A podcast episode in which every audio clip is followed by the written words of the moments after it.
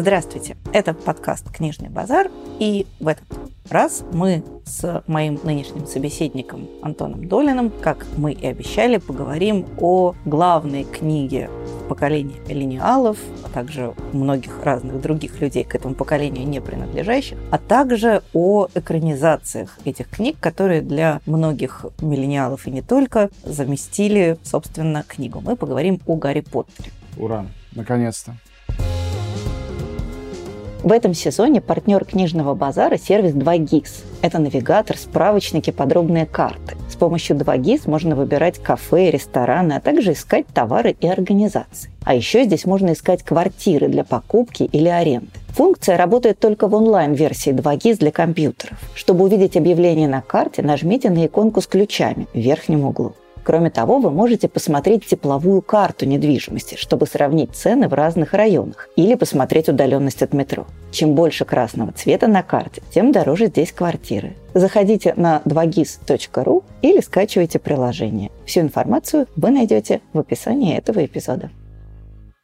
И я помню, как однажды я сидела в кафе, лет, например, может быть, уже 10 назад, и рядом со мной две довольно юные девы обсуждали книги. И я, значит, сидела и млела, покуда одна не сказала, я так люблю все книги о Гарри Поттере, это мои любимые книги, я на них выросла. Джоан Роллинг моя любимая писательница, я обожаю книги о Гарри Поттере, ну, в виде фильмов, конечно. И в этот момент я как-то поняла, что, вероятно, эти два объекта стали, если не вовсе тождественны, то, по крайней мере, взаимозаменяемы. Но так или иначе, книги о Гарри Поттере и фильмы о Гарри Поттере, я думаю, ты со мной здесь согласишься, составляют такое единство, пространство Гарри Поттера. И туда же еще добавляются сувенирные мантии, парк Гарри Поттера и все прочее. То есть вот это все вместе формирует вселенную Гарри Поттера. И удивительным образом для многих людей э, любовь ко всему этому начинается именно с фильмов, а не с книг, а потом переходит на книги и наоборот. И это, как мне кажется, тот редкий случай, когда я почти не сталкиваюсь с полемикой типа «Нет, Гарри Поттер не такой, я его себе не так представлял», потому что светлый образ э, Дэниела Рэдклиффа так наклеился на созданный Джоан Роулинг образ, что уже поди их теперь расчлени. Ну, вот я тот человек, который э, никогда не возмущается, но, может быть, за редчайшими исключениями мы это выяснили в ходе этих разговоров, тем, вот что... Луновому-то как-то Не досталось. так, ну, это все шутки. Это не всерьез, э, и что не так, как в книжке. Но для меня, как для читателя, образ Гарри Поттера совершенно не обязательно связан с Дэниелом Рэдклиффом. И э, начиная с первой экранизации, у меня не было совпадения полного. Я к фильмам отношусь лояльно, мы сейчас об этом поговорим подробнее. Другое дело, вот сам факт этого неразделения, он очень интересен потому что появились практически одновременно несколько фэнтези больших. То есть это были «Властелин колец» и «Гарри Поттер» почти синхронно. И смешно, что это, конечно, два голливудских проекта, но вместе с тем они оба не американские. Питер Джексон, а, как мы знаем, новозеландский режиссер. Ну и понятно, что для нас, для всех а, простых смертных, Новая Зеландия — это страна, которая не существует, как Средиземье. Поэтому все равно американский. Да, ну, кто это в Новую Зеландию? Но, конечно, это новозеландский режиссер. И в Новой Зеландии его а, совсем не считают перебежчиком, а считают именно своим и считают, что «Властелин колец» — это фильм, который Великое воспел... новозеландское кино. Так и есть, потому что главное, что есть в Новой Зеландии, это природа. И мы видим ее там на экране она не нарисована, это настоящие пейзажи. Но «Властелин колец» мы, может, отдельно еще поговорим. Я хочу сказать, что это английские актеры в основном, конечно, не только. Да, Вига Мортенсон вообще датчанин, например. Но а, важно, что там много английских актеров и новозеландские пейзажи. Гарри Поттер — это, да, голливудские как бы деньги, хотя там продукция нескольких, на самом деле, стран,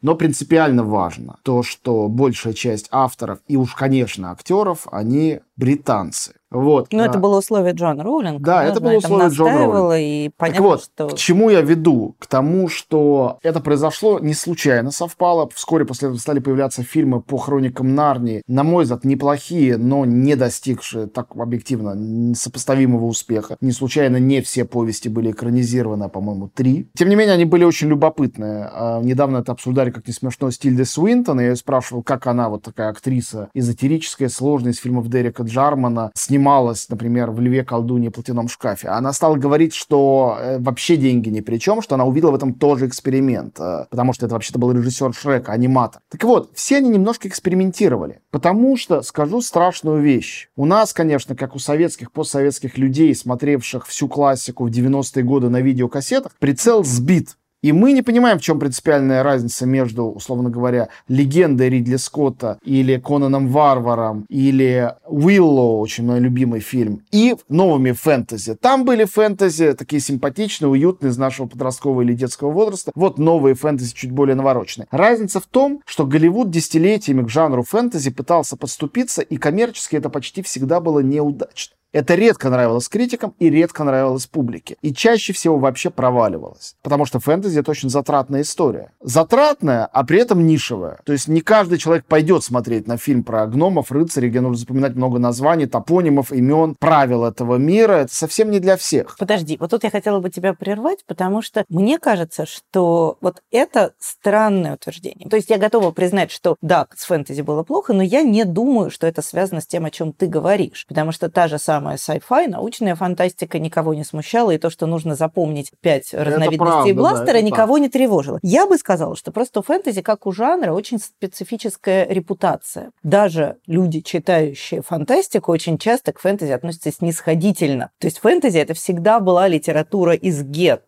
И это гетто было так несколько иронически маркировано. И, конечно, снимать нечто, главным потребителем которого будут обитатели гетто, конечно, никому не хотелось. И я думаю, что проблема была именно в этом. То есть это более широкая жанровая проблема. Фэнтези — это немножко стыдно. Смотри, некоторые научно-фантастические фильмы они очень успешно имели дело с а, вот прямо языком и мифологией фэнтези. Самый из них, конечно, классический это «Звездные войны». Потому что рыцари, принцессы, мечи, драконы, по сути дела. Там почти столько же фэнтези, может быть, даже больше фэнтези, чем научной фантастики. Но это мы уходим в некие дебри. Да. Я попробую объяснить свою мысль. Мне кажется, что есть ряд факторов, которые сошлись на рубеже 20 и 21 века, которые позволили родиться коммерческому фэнтези в кино. Коммер коммерческому, талантливому фэнтези в кино, не сугубо какому-то такому э, нишевому и осмеиваемому другими, да. Вот я, например, люблю фильм «Легенда» с большим дьяволом рогатым, молодым Томом Крузом. Но, в принципе, серьезные люди, конечно, презирают, над этим смеются. Над «Властелином колец» или «Гарри Поттером» даже те, кто их не любит, не смеются. Их никто не презирает. Мне кажется, это связано, и вот эта вот разница с научной фантастикой, еще и просто с развитием, прости господи, человечества. На протяжении 40 почти лет с момента полета полета Гагарина, а люди верили в прогресс и в будущее, в освоение космоса, и поэтому любая научная фантастика, даже бредовая, работала. К концу столетия идея прогресса, ну, может быть, тоже на время, оказались абсолютно разбитыми в пух и прах. И люди в эскапистских, конечно, целях обратились к прошлому, к мифологическому, мифологизированному, до этого осмеиваемому прошлому, к эскейпу, да, вот как смеялись в там 90-е годы, еще смеялись над толкинистами, которые бегают в костюмах хоббитов по лесам. Все немножко захотели такими стать уже к началу э, 21 века. Плюс, конечно, подоспели спецэффекты новейшие, но я считаю это все вторичным, второстепенным. Спецэффекты уже во времена «Звездных войн» первых в 70-е годы были достаточно хороши, вообще-то говоря. Ну и Уиллоу вполне снят. Конечно, но не имел успеха, он, он тоже провалился. Короче говоря, я хочу сказать, что случился бум кинофэнтези. И этот бум не закончился до сих пор, тому свидетельство «Игра престолов», последняя фэн фэнтези э, как бы история. Но что сделала именно Джон Роулин? Мне кажется, ей удалось извлечь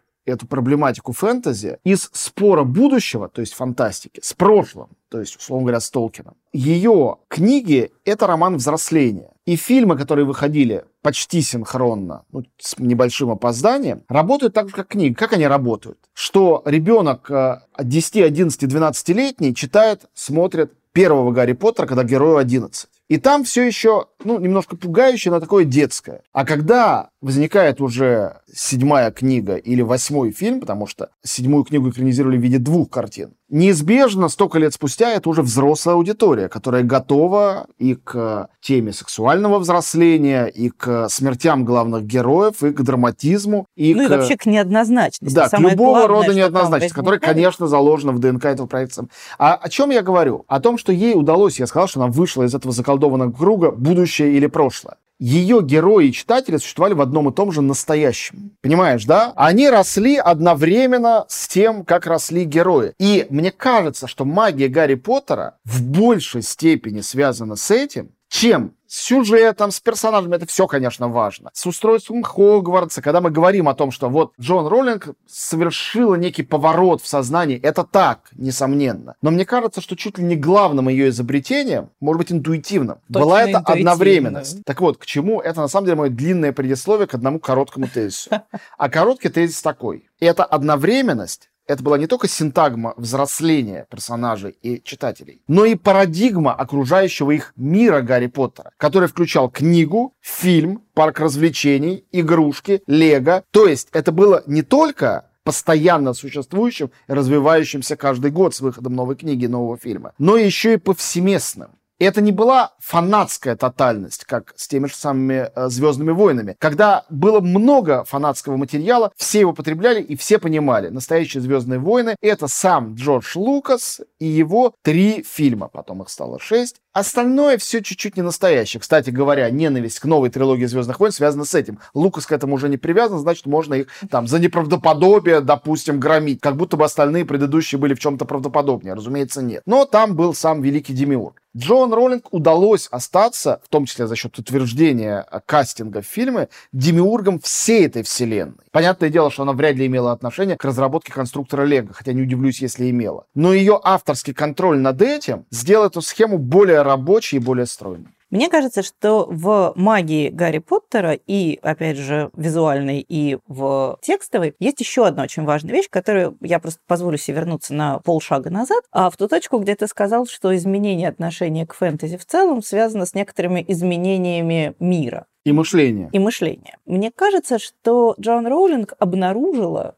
очень важную вещь которая до нее не была очевидна. Это понимание того, что взрослые и дети на самом деле одинаковые, и что контент, который позиционируется как детский, очень успешно может позиционироваться и на более взрослую аудиторию. То есть, собственно говоря, почему ведь, как всякая великая вещь, Гарри Поттер проникал э, на рынок с некоторым сопротивлением. Никто не хотел это брать. Не хотели брать, потому что говорили, у нас нету для этого читателя. У нас взрослым это будет скучно, потому что там герои дети, и вообще какая-то магия. Взрослый человек этого не хочет. А детям это будет сложно, потому что там большой мир, сложные имена, ну, куча всего. И это как раз и воспринималось как недостаток. И когда, наконец, все-таки Гарри Поттер прорвался сквозь все препоны, стало понятно, что на самом-то деле нужно выпускать Гарри Поттера сразу и в детской обложке, и во взрослой, потому что взрослые будут его тоже точно так же читать. Но тогда еще казалось, что взрослым может быть стыдно ехать в метро с детской книжкой, поэтому нужно сделать взрослую обложку. И это было действительно абсолютно прорывное открытие. Нам сейчас кажется, что это какая-то совершенно тривиальная, очевидная вещь. Что тут вообще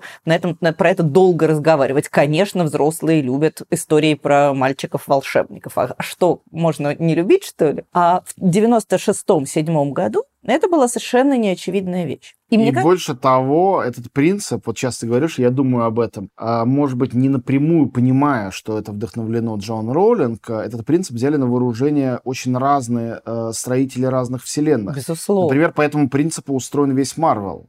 Конечно. Ведь взрослым смотреть комиксы раньше казалось... Когда мы сегодня смотрим Капитана Америку и видим за этим э, язвительную сатиру на современное устройство США, одновременно с этим приключенческое кино для детей и подростков, и так устроен Марвел, и так устроен Pixar, они делают мультики, которые взрослым смотреть не зазорно, а даже очень интересно, но и детям они очень нравятся, и нету противоречия. То есть целые вселенные какого-то креатива, связанного с фантазией, с фантастикой, со сказкой, сказкой, стали руководствоваться этим принципом, который, да, по сути, похоже, что инициировала именно Джон Роллинг. Я абсолютно в этом уверена. И мне кажется, что появление фильмов... И как... даже у Толкина есть разделение «Хоббит» детская книжка, «Властелин колец» взрослая, да, ну, понятно, что строго это ну, так да. не работает, но, тем не менее, это фанаты, для кого это так не работает. А у Гарри Поттера этого разделения уже абсолютно, нет совсем. да. И мне кажется, что появление фильмов, которые все-таки отстояли от выхода книг на 4-5 лет. Дело не только в том, что кино более сложный процесс, а это, мне кажется, что называется следующая стадия принятия. Потому что сначала мы можем смириться с тем, что литература как низкобюджетная вещь, которая не требует колоссальных материальных, технологических, временных затрат, что она, ну окей, допустим, может быть, книжки и э, годятся и для детей, и для взрослых. Неужели так же и с фильмами? И вот этот вот зазор между выходом книг и выходом первых экранизаций, он как раз, мне кажется, и свидетельствует о том, что потребовалось некоторое время на осмысление того, что да, дорогую вещь, сложную вещь можно тоже позиционировать на разные аудитории, и, собственно говоря,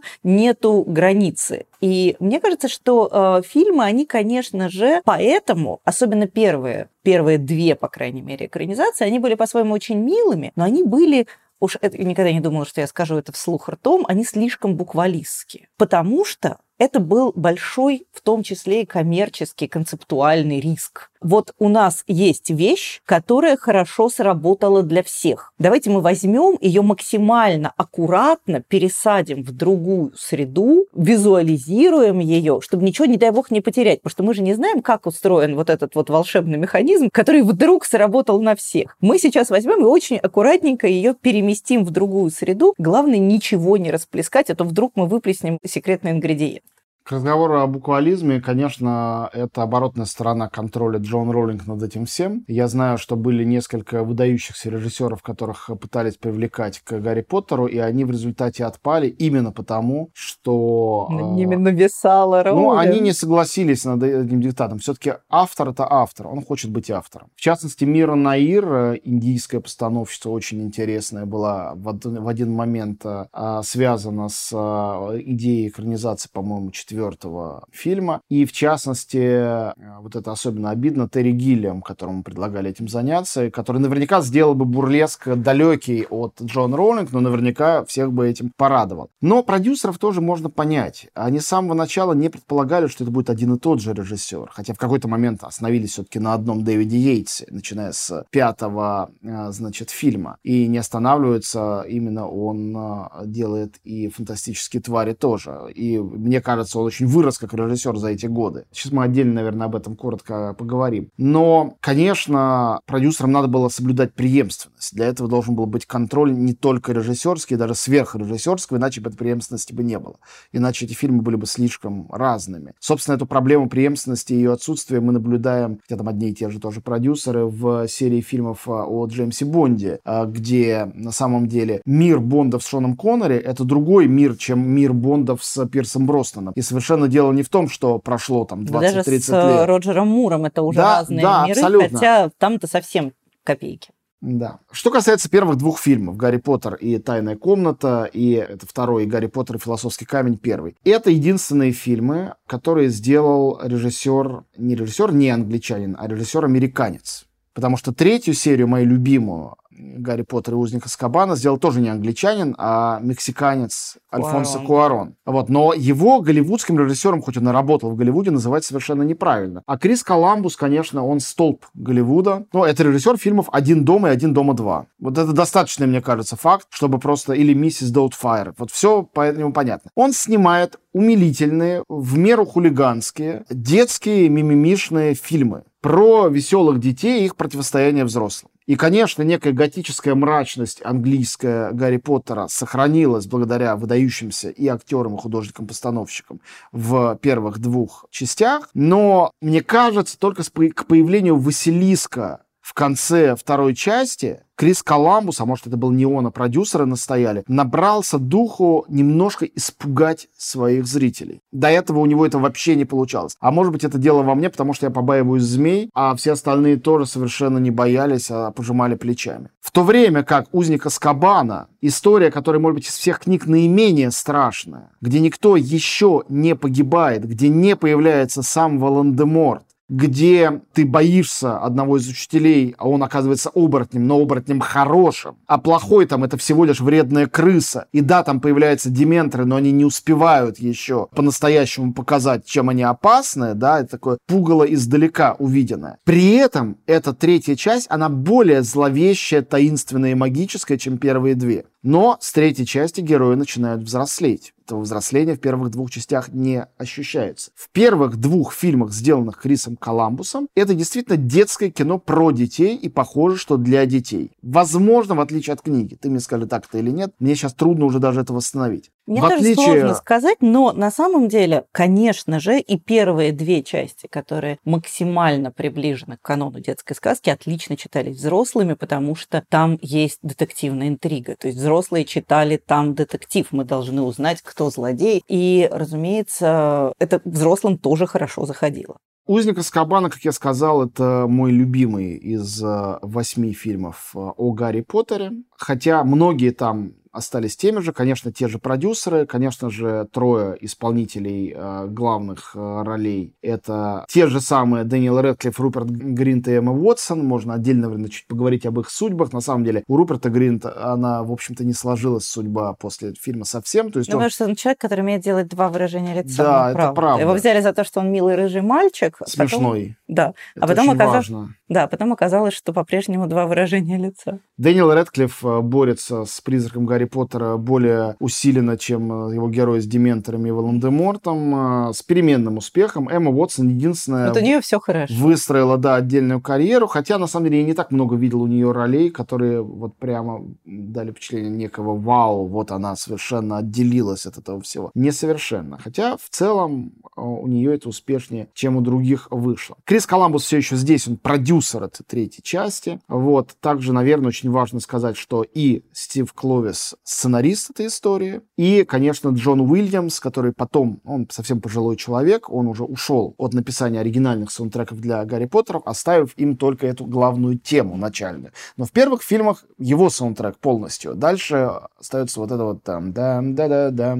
Это остается, а остальная музыка фоновая написана все-таки другими композиторами. Очень хорошо. Написано. Кстати, извини, пожалуйста, я тебя перебью на секунду. Заметил ли ты, что в третьем фильме герои начинают носить одежду, похожую на современную? Да, это правда. Это, это... очень важное было изменение, потому что до этого они ходили в такой подчеркнуто вневременной сказочной одежде. Альфонсо Куарон придумал несколько очень классных вещей. Одна из них — это сочетание игры в готику и средневековье, гораздо более яркой. Она была чисто орнаментальной в первых двух частях. А здесь она присутствует даже на уровне музыки, которая играется на клавесине, и одновременно с этим герои были в большей степени современными подростками. В первых двух фильмах чувствовался разрыв, дистанция между взрослым режиссером и детьми, о которых и для которых он снимает. Здесь этой дистанции уже нету. Альфонсо Куарон, великий специалист по э, тинейджерам, он снял выдающийся фильм «И твою маму тоже» о двух мексиканских подростках в поисках и секса, и символической материнской фигуры, которые путешествуют через всю Мексику. Этот фильм получил, между прочим, приз на Венецианском фестивале. И это серьезный настоящий режиссер, который даже в своем самом, наверное, знаменитом самостоятельном фильме «Рома» или же «Рим» снят, черно-белый фильм, снятый в Мексике, о его детстве, показал очень сложную динамику взаимоотношений взрослых и детей, потому что главная героиня, там, напомню, это бессловесная мексиканская няня детей, которые растут в богатом доме, которыми совершенно не занимаются родители. Все это мы можем обнаружить в Гарри Поттере, история о детях, э, о ребенке-сироте и о других детях, у каждого из которых сложные отношения с родителями, от очень хороших, как в семействе Уизли, до полного отсутствия этих родителей, как в семействе Гермионы, или до гиперопеки и а, на самом деле, насилие над ребенком, как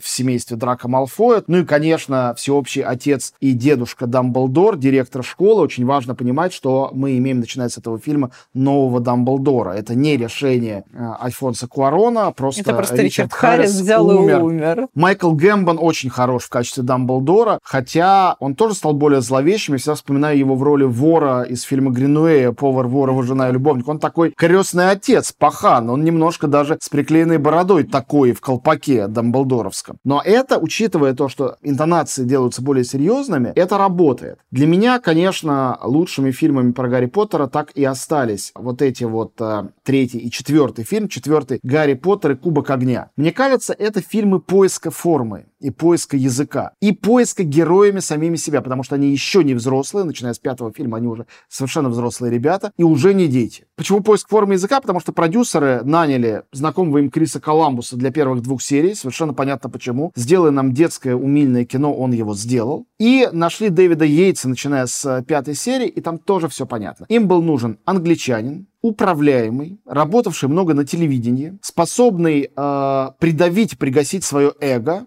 но не расплескать все то, что создали до него. Фильмы 3 и 4 «Узник Аскабана» и «Кубок огня» сделаны режиссерами. А «Кубок огня» кто снимал? Я вот. не помню. Это очень интересный режиссер, который больше работал тоже на телевидении, чем в кино. Он не очень знаменитый, а это Майк Ньюэлл, но он англичанин. Это первый англичанин, который взялся делать Гарри Поттера как режиссер, и после него взяли Яйца как англичанина, чтобы только англичане это занимались. Ньюэлл доказал, что это важно и правильно. И он снимал «Четыре свадьбы, одни похороны». И вот сочетание ну, очень а, свадебного и похоронного и фирменно-английского, мне кажется, это то, что он в Кубке огня принес. Это, мне кажется, первая всерьез страшная серия Гарри Поттера. Конечно, именно Ньюэлл породил Волан-де-Морта в исполнении Рейфа Файнса. И если бы не было хорошего Волан-де-Морта, все было бы провалено. Хотя по-прежнему Куарон остается Куароном. Это моя, наверное, самая любимая серия. И, конечно, Дэвид Тьюлис и Гэри Олдман, появляющиеся там, да и Тимоти Спол в роли крысы. Это три упоительные актерские работы. Э, в особенности, конечно, Тьюлис, тот самый хороший учитель оборотень. Но Рейф Файнс, Волан-де-Морт, э, появляющийся здесь, э, это большое открытие, по-настоящему выдающееся Майка Ньюэлла. Впервые у него новый композитор Патрик Дойл. Ну и он находит,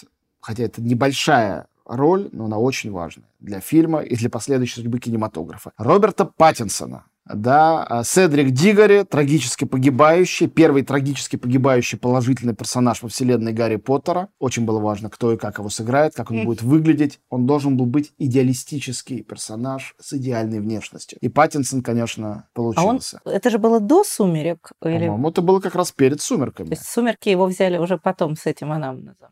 Да, это можно, собственно говоря, проверить. Да, сначала был Гарри Поттер, а потом были «Сумерки». Они были три года спустя. Ну, три года спустя они вышли. «Сумерки» — это что же э, дитя Поттерианы? И, э, ну, в некотором смысле, В да. очень большой степени. Это тоже тинейджерское, детско-взрослое кино, а, где фантастика переплетается с реальностью. Эта реальность связана с школьным миром, во всяком случае, в первой серии. Там очень, очень много, на ну, самом первая деле. серия, потому что она прям хорошая в «Сумерках». Ну, я не люблю даже первую, но я просто не могу не отдавать должного, что это... Ну вот. И дальше, собственно говоря, начиная с э, фильма Майка Ньюэлла, страшного в финале, и там очень здорово сделан турнир этих волшебников и прочее, мы переходим к некой рутине Поттерианы. Но я-то искренне считаю, что и Орден Феникса, и кроме финала Принц Полукровка, это и книги наименее удачные из всех книг э, Джон Роулинг в э, череде того, что она писала. Поэтому фильмы, которые сделаны э, Дэвидом Йейтсом, таким режиссером-середняком, они сделаны, конечно, очень тщательно, и он действительно не расплескал всего того, что было открыто до него. Больше того, именно он привел в э, Орден Феникса гениальную из фильмов Майка Ли Эмельду Стонтон, которая играет э, Эмбридж, и она наверное, она, как и Хелена Боном Картер, они стали самыми яркими антагонистками все паттерианы, даже не знаю, кто из них ярче и кто из них вообще лучше. Ну и менялись композиторы, как я сказал, тут Николас Хупер написал уже, потом был, по-моему, Александр Деспла, то есть самые-самые разные, от выдающихся до вполне таких технических. Главное, чтобы тема Джона Уильямса звучала в начале. Так оно и шло, вплоть до, собственно говоря, как мы понимаем, последнего, второго уже фильма по дарам смерти. Искренне считаю, что зря они а, размазали это на вот, два я фильма хотела сказать, что у меня было неприятное чувство в связи с этой внезапно это был чисто коммерческий, да, мне кажется, жест. При том, что... Есть они нашли, чем это заполнить, что туда добавить, но... Но просто «Дары смерти» наименее такой богатый экшеном текст Роулинг, и поэтому Согласен. совершенно непонятно, зачем именно такой. его такой мрачный медитативный роуд-муви было размазывать на две части. Так что да, мне тоже показалось, что это вот как-то с нас решили взять еще немножко денег, и я как-то на них подобиделась за это. Патериана продлилась 10 лет, она началась ровно 20 лет назад, э, в 2001, в 2011 она закончилась. Дальше были в 16-18 году «Фантастические твари», где они обитают. Первый фильм был принят очень хорошо. Это приквелы к вселенной Поттера. Второй э, с подзаголовком «Преступление Гриндевальда» был принят гораздо хуже, на что наложилось еще вот эти вот псевдоразоблачения, потому что они до сих пор не подтверждены Джонни Деппа, сыгравшего там, собственно, волшебника Гриндевальда. Лично я, э, не считая себя каким-то фанатом именно что серии Паттерианы, и всегда критикую Дэвида Йейтса, могу сказать одну важную, прежде чем мы перейдем к рекомендациям, одну важную для меня вещь про эту серию «Фантастические твари». Я не знаю, что с ней будет дальше, случится ли все пять фильмов, как обещал Джон Роулинг, но мне нравятся «Фантастические твари» довольно сильно. В них есть три неожиданных фактора успеха. Ну, собственно говоря, коммерчески они были успешными, хоть критики многие их ругали. Первый фактор успеха, самый, наверное, для меня неожиданный, то, что Дэвид Йейтс вдруг обрел какую-то режиссерскую субъектность после нескольких фильмов Паттерианы, где как будто бы режиссера нету, а есть некий здорово придуманный алгоритм, он обрел фактически свой стиль, неожиданно чувство юмора, такое довольно яркое, и все это тут развил. Может быть, потому что он понимал, что это менее знакомый материал, зато его собственный. Да, тут он мог развернуться, он не был связан фанатскими ожиданиями. Да. Мне кажется, что это абсолютно понятно, и я последний человек, который бросит в его камень за, опять же, некоторую буквализацию последних трех фильмов о Гарри Поттере ровно потому, что ему очень страшно. Это понятно, что если у тебя палочка волшебная будет не того фасона, да, то правда. тебя порвут Захейтят клочья. зависимости Абсолютно. От... Больше ничего никто не заметит. А тут можно буквально да. развернуться. Второй момент, который меня удивил и порадовал, это, собственно, Джон Роулинг. Потому что мне почти все переносы превращения ее романов в сценарии не нравились. Всегда что-то важное терялось. Фантастические твари были написаны как сценарий. Ее оригинальный текст — это сценарий. Это не роман, не повесть, не синопсис, по которому кто-то, как было с театральной пьесой, сделал сценарий. Прости, пожалуйста, а вот ты хочешь сказать, что во второй части преступления Гриндевальда тоже тебе сценарий понравился? Да, просто он промежуточный. О, он требовал третьей части поскорее. Там слишком много всего подвешено. Это проблема промежуточных частей. И вообще, а как проблема... вставные истории. Да, мне очень, мне очень понравилось э, дополнительно возникший намек на отношения и роман Гриндевальда с Дамблдором. Подожди, какой намек? Это абсолютно только что он еще не развился в роман да? непосредственно во второй части. Он должен был в третьей части развиться. И, Нет, может, но мне произойдет. кажется, что это, поскольку, опять же, я пристальный наблюдатель за вселенной Гарри Поттера, мне кажется, что это вполне очевидно приговоренная ну, вещь. Да, Мы знаем, да. Мне, в целом есть. я согласен, да. да. Но все-таки... Мне не понравились там во второй части, по-моему, ужасные вот эти вставные эпизоды, когда герой, внезапно возникший из ниоткуда, рассказывает длинную, никому нафиг не нужную историю своей жизни. Да, это, конечно, тоже Роулинг сделала. Все равно мне показалось, казалось... Вот смотри, как, как вот я бы заметила, что тут райтер-шейминг наблюдается. Что хорошее, так режиссер молодец. А что Но он неожиданно молодец. Он а неожиданно, он вдруг молодец оказался. Хорошо, а что, а что накосячено, так это, соответственно, Ну, это, мне кажется, история то, точно она накосячила. А еще про этих рассказать. Потому что написала сразу сценарий. У нее не было такого, ну, все, главное вы прочитаете в моих книгах. Нет никакой книги. Вот она. Книга и есть фильм. Мне это как раз симпатично. Ну и, наконец, как бы посмотрим фактом в лицо. Все-таки Эдди Редмейн — это выдающийся молодой артист, в отличие от Дэниела Редклиффа. Да. Это настоящий артист. И Кэтрин Уотерстон, которая играет с ним, а, значит, Тину, замечательная актриса, снимавшаяся там у Пола Томаса Андерсона и так далее. То есть, как минимум, в двух главных ролях очень мощно. То есть, и раньше выдающиеся актеры играли в Гарри Поттере, но не на главных ролях. Три главные роли играли тинейджеры, которых взяли за лица, за фактуру, за голоса, может быть, но не за актерские таланты. А тут за актерский талант по-настоящему. Режиссер, сценарий и, ну, плюс к этому там потрясающий, конечно, набор зверей. Я хотела сказать, что как же, это же все же да. любят зверьков. Ну, это очевидно. Но сказать, что это все так-то барахло, в отличие от Гарри Поттера, но звери симпатичны, вот с этим я не согласен, поэтому я начал с другого. И я жду следующих фантастических тварей, я поклонник этой франшизы, ее э, животнолюбивая экологическая тема тоже мне очень импонирует. Даже если она из конъюнктурных соображений придумана, хоть Роулинг, хоть продюсерами, мне совершенно не важно, на меня это работает. Я вот Э, целевая аудитория. Вот, давай переходить на картовские рекомендации. Да. Партнер выпуска – сервис 2GIS. Это точные карты и подробный справочник компании. Ну и, конечно, навигатор для пешеходов и автомобилистов. С ним удобно строить маршруты, быстро находить нужные организации и экономить время. Мне кажется, что понятно, что совершенно любая рекомендация вокруг Гарри Поттера, она будет иметь такой несколько унылый характер, потому что если бы наши рекомендации в этом месте работали, то люди бы не сидели на сайте Фигбук и не писали бы километрами фанфики по Гарри Поттеру, потому что им хочется еще Гарри Поттера, а Гарри Поттера больше не наливают. Но, тем не менее, есть некоторое количество книг, которые мне бы хотелось посоветовать, и которые, как мне кажется, не то чтобы утолят Гарри Поттера недостаточность у нормального читателя, но, по крайней мере, думают куда-то в ту же сторону. И первая книга, которую я хочу назвать, это роман украинских прозаиков Марины и Сергея Диченко «Вита Ностра», которая сейчас вот буквально на днях обзавелась продолжением, которое называется «Вита Ностра. Работа над ошибками». Это книга, которая вышла в уже почти 15 лет назад, и это на первый взгляд очередная книга про магическую школу. Девочка Сашка попадает в странную ситуацию, когда ее вынуждают вместо того филфака, который она себе намечтала, идти учиться в какой-то институт специальных технологий, в котором, в общем, все довольно жутко, где студенты проходят какие-то ужасные инициации, где их заставляют учить какие-то очень сложные, мозгодробильные, очевидно, непонятно зачем нужные вещи. Но читатель все, во все это радостно погружается, потому что он ждет, он знает, как устроены книги про магические школы. У него есть понимание того, что вот сейчас оно все куда-то вырулит к добру и свету, но выруливает оно совершенно не туда, куда ожидает читатель. Я думаю, что это не будет большой спойлер. Книги 15 лет, и в любом случае эта вещь на слуху. Оказывается, что всех героев воспитывают в этом институте для того, чтобы они стали частями речи. Они, в сущности, уже части речи, части великой речи, глобального алгоритма, который управляет миром. И их роль – это стать словами. Кто-то союзом или предлогом, а кто-то, кому повезет, тот и глагол. И это действительно очень парадоксальный текст. То есть это вот последнее, чего ты ожидаешь. Как вот мы все натренированы Гарри Поттером, у нас есть концепция того, как оно должно быть в таких случаях. Вот на самом деле нет.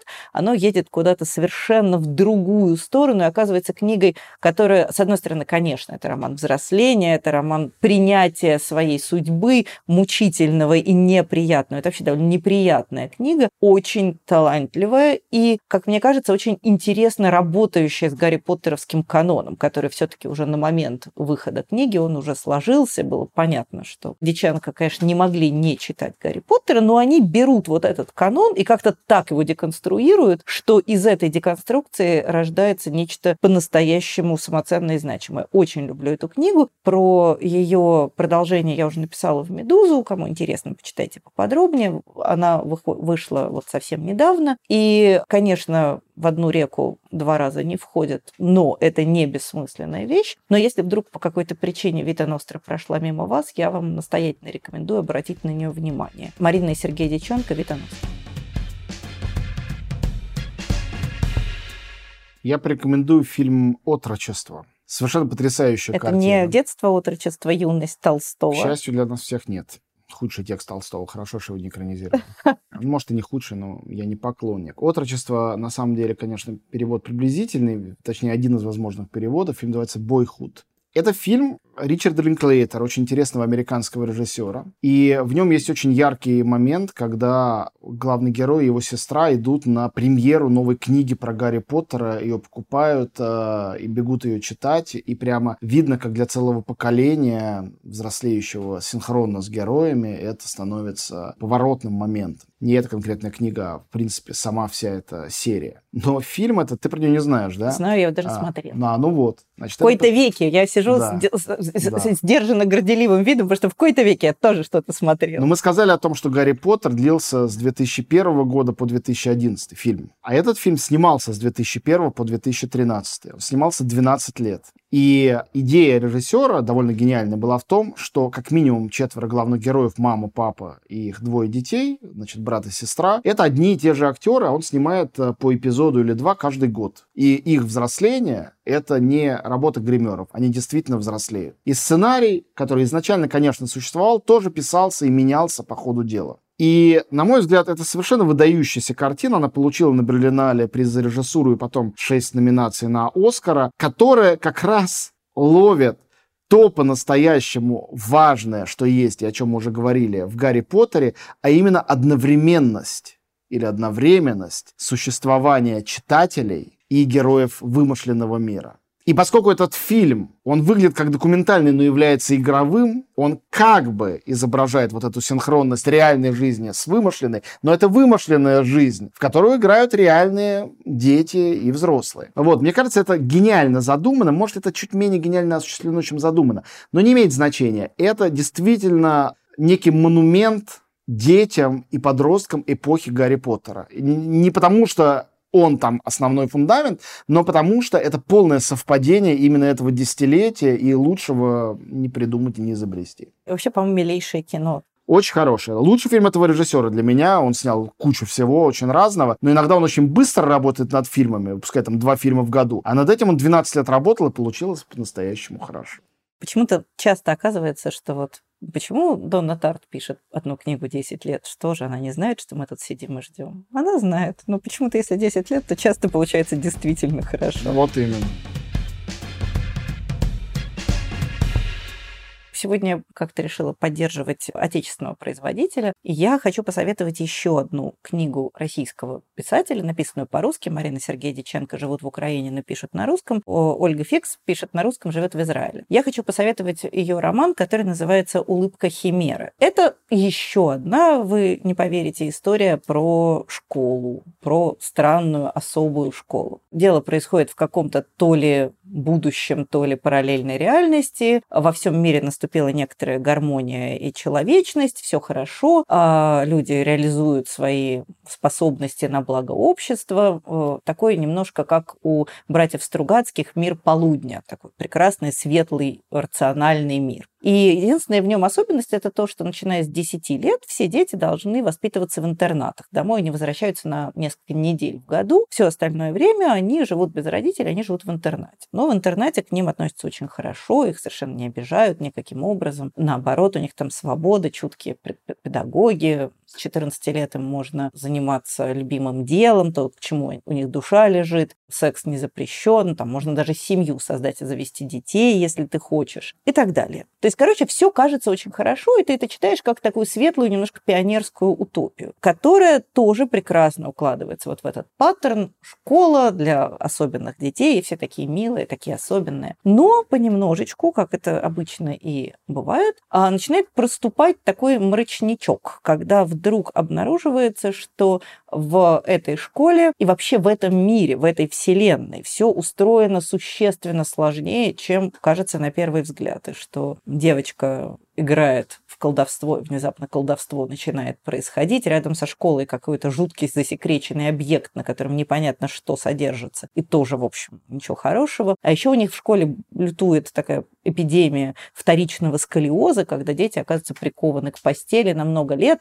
Ужасная болезнь. Ну и тоже с этим вторичным сколиозом все не очень просто. Это тоже довольно мрачная и неприятная книга. Конечно, тоже отталкивающаяся от такого светлого канона Гарри Поттера и толкнувшись, дрейфующая куда-то в сторону большего мрака и э, серьезности. И, как мне кажется, книга действительно очень интересная и необычная. То есть фактически она тоже берет вот этот паттерн школы-интернат, в которой открываются второе, третье, пятое, десятое дно, и мы через эту школу мы понимаем кое-что о конструкции мира вокруг нее и вообще об изменении человеческой природы по сравнению с нашим привычным миром. Небольшая, компактная книжка и, на мой взгляд, более чем заслуживающая читательского внимания. Ольга Фикс «Улыбка химера».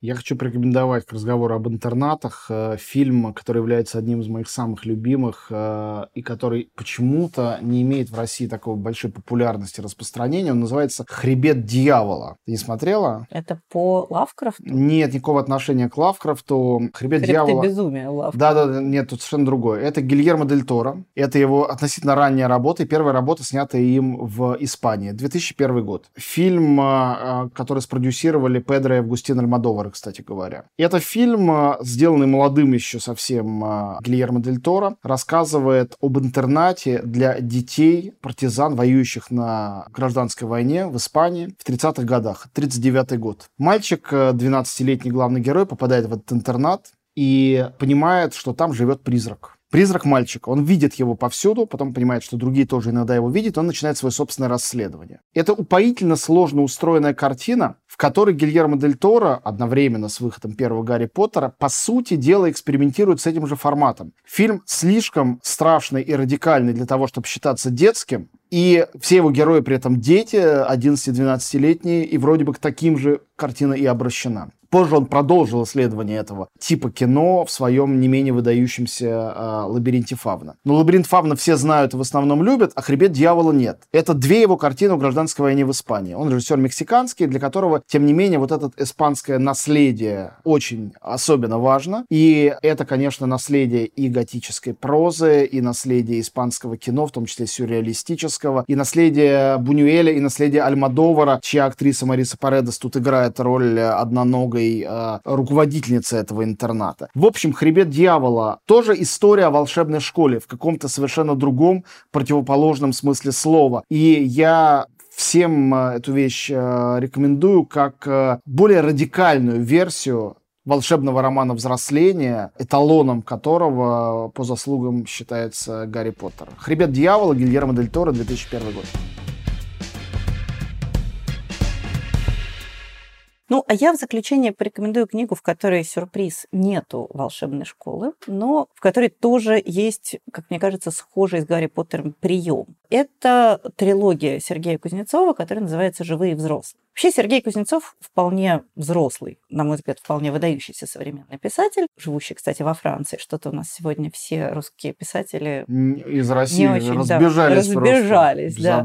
Но «Живые взрослые» — это его книга такая несколько сдвинутая в сторону подростковости. Она описывает мир, который устроен следующим образом. Весь мир поделен на мир живых и мир мертвых. Они сосуществуют не в каком-то трансцендентном смысле, а в совершенно материальном. Мир живых очень похож на такой поздний Советский Союз, такой светлый и скучный, я бы сказала, с некоторым таким идеологическим пафосом и всем прочим. Мир мертвых, существующий вполне материально, это мир очень похожий на мир капитала, в котором есть много всяких прикольных вещей, в которых есть опасность, разврат, интересные истории. Ну, то есть вообще какая-то такая вот западная движуха. И главные герои – это подростки из мира живых, у которых у одного из их компаний происходит горе. Его родители погибают в автокатастрофе, и он остается сиротой, а родители оказываются в позиции перебежчиков. Фактически люди, погибающие внезапной смертью в этом мире, воспринимаются как перебежчики. Это они сбежали на Запад, они сбежали в мир мертвых.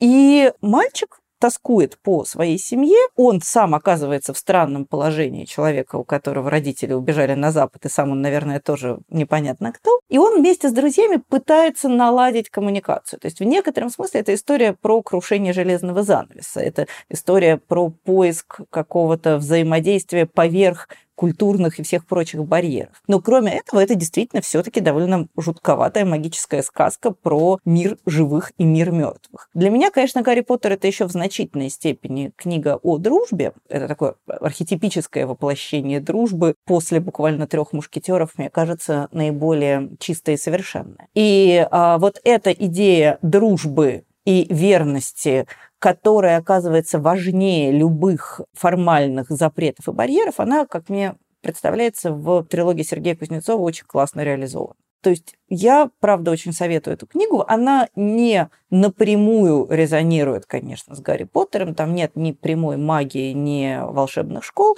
Но мне кажется, что на каком-то концептуальном уровне общее все-таки присутствует. Но Сергей Кузнецов «Живые взрослые».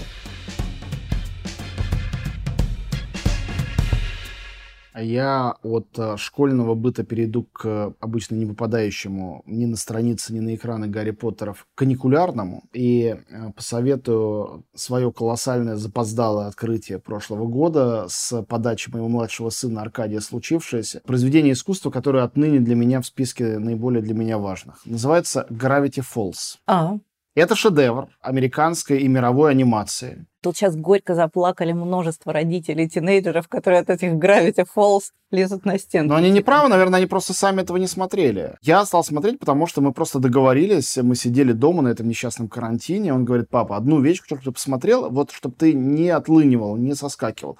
Там много серий, но они все там по 20 минут, не длинные. Давай, я буду смотреть с тобой. Мы стали смотреть, и я очень быстро в это все вошел. Это история для тех, кто вдруг не знает. Брата с сестрой, которые приезжают на школьные каникулы летом к своему, как называется, дяде-дедушке. То есть дедушка, двоюродный дедушка, дедушка Стэн, который живет в маленьком городке под названием Gravity Falls, и у которого заведение, торгующее туристическими э, разными и выставляющее, как в музее, разными странностями, псевдоснежный человек, псевдоинопланетяне какие-то. Всем понятно, что это псевдо. Но дети неожиданно узнают, что все это псевдо прикрытие для реальной магии, существующей в этом городе и в этих лесах и начинают ее сами исследовать. Это нечто среднее между Гарри Поттером и вообще Хогвартсом и Твин Пиксом. Там даже есть пародия на Твин Пикс, антагонисты главные, это, собственно, ничего не понимающие ни в чем э, ФБРщики, которые к ним приезжают, чтобы попробовать разобраться и только провоцируют наступление апокалипсиса. Главный их враг — это демон из другого мира, очень напоминающий Волан-де-Морта по всем своим задачам. Хотя не внешне, внешне он похож на треугольник с ножками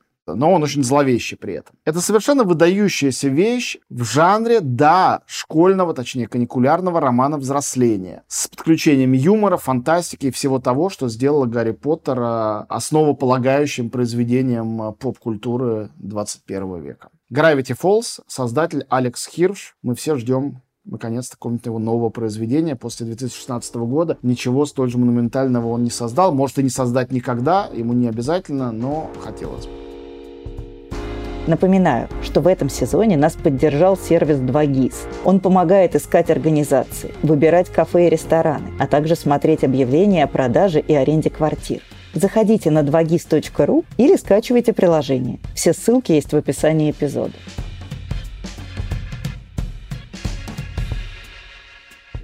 Сейчас поговорим про моего любимого Дон Кихота и про э, Мигеля де Сервантеса. Да, на этом на сегодня все. Ожидайте продолжения. Дон Кихот скоро прибудет. До встречи.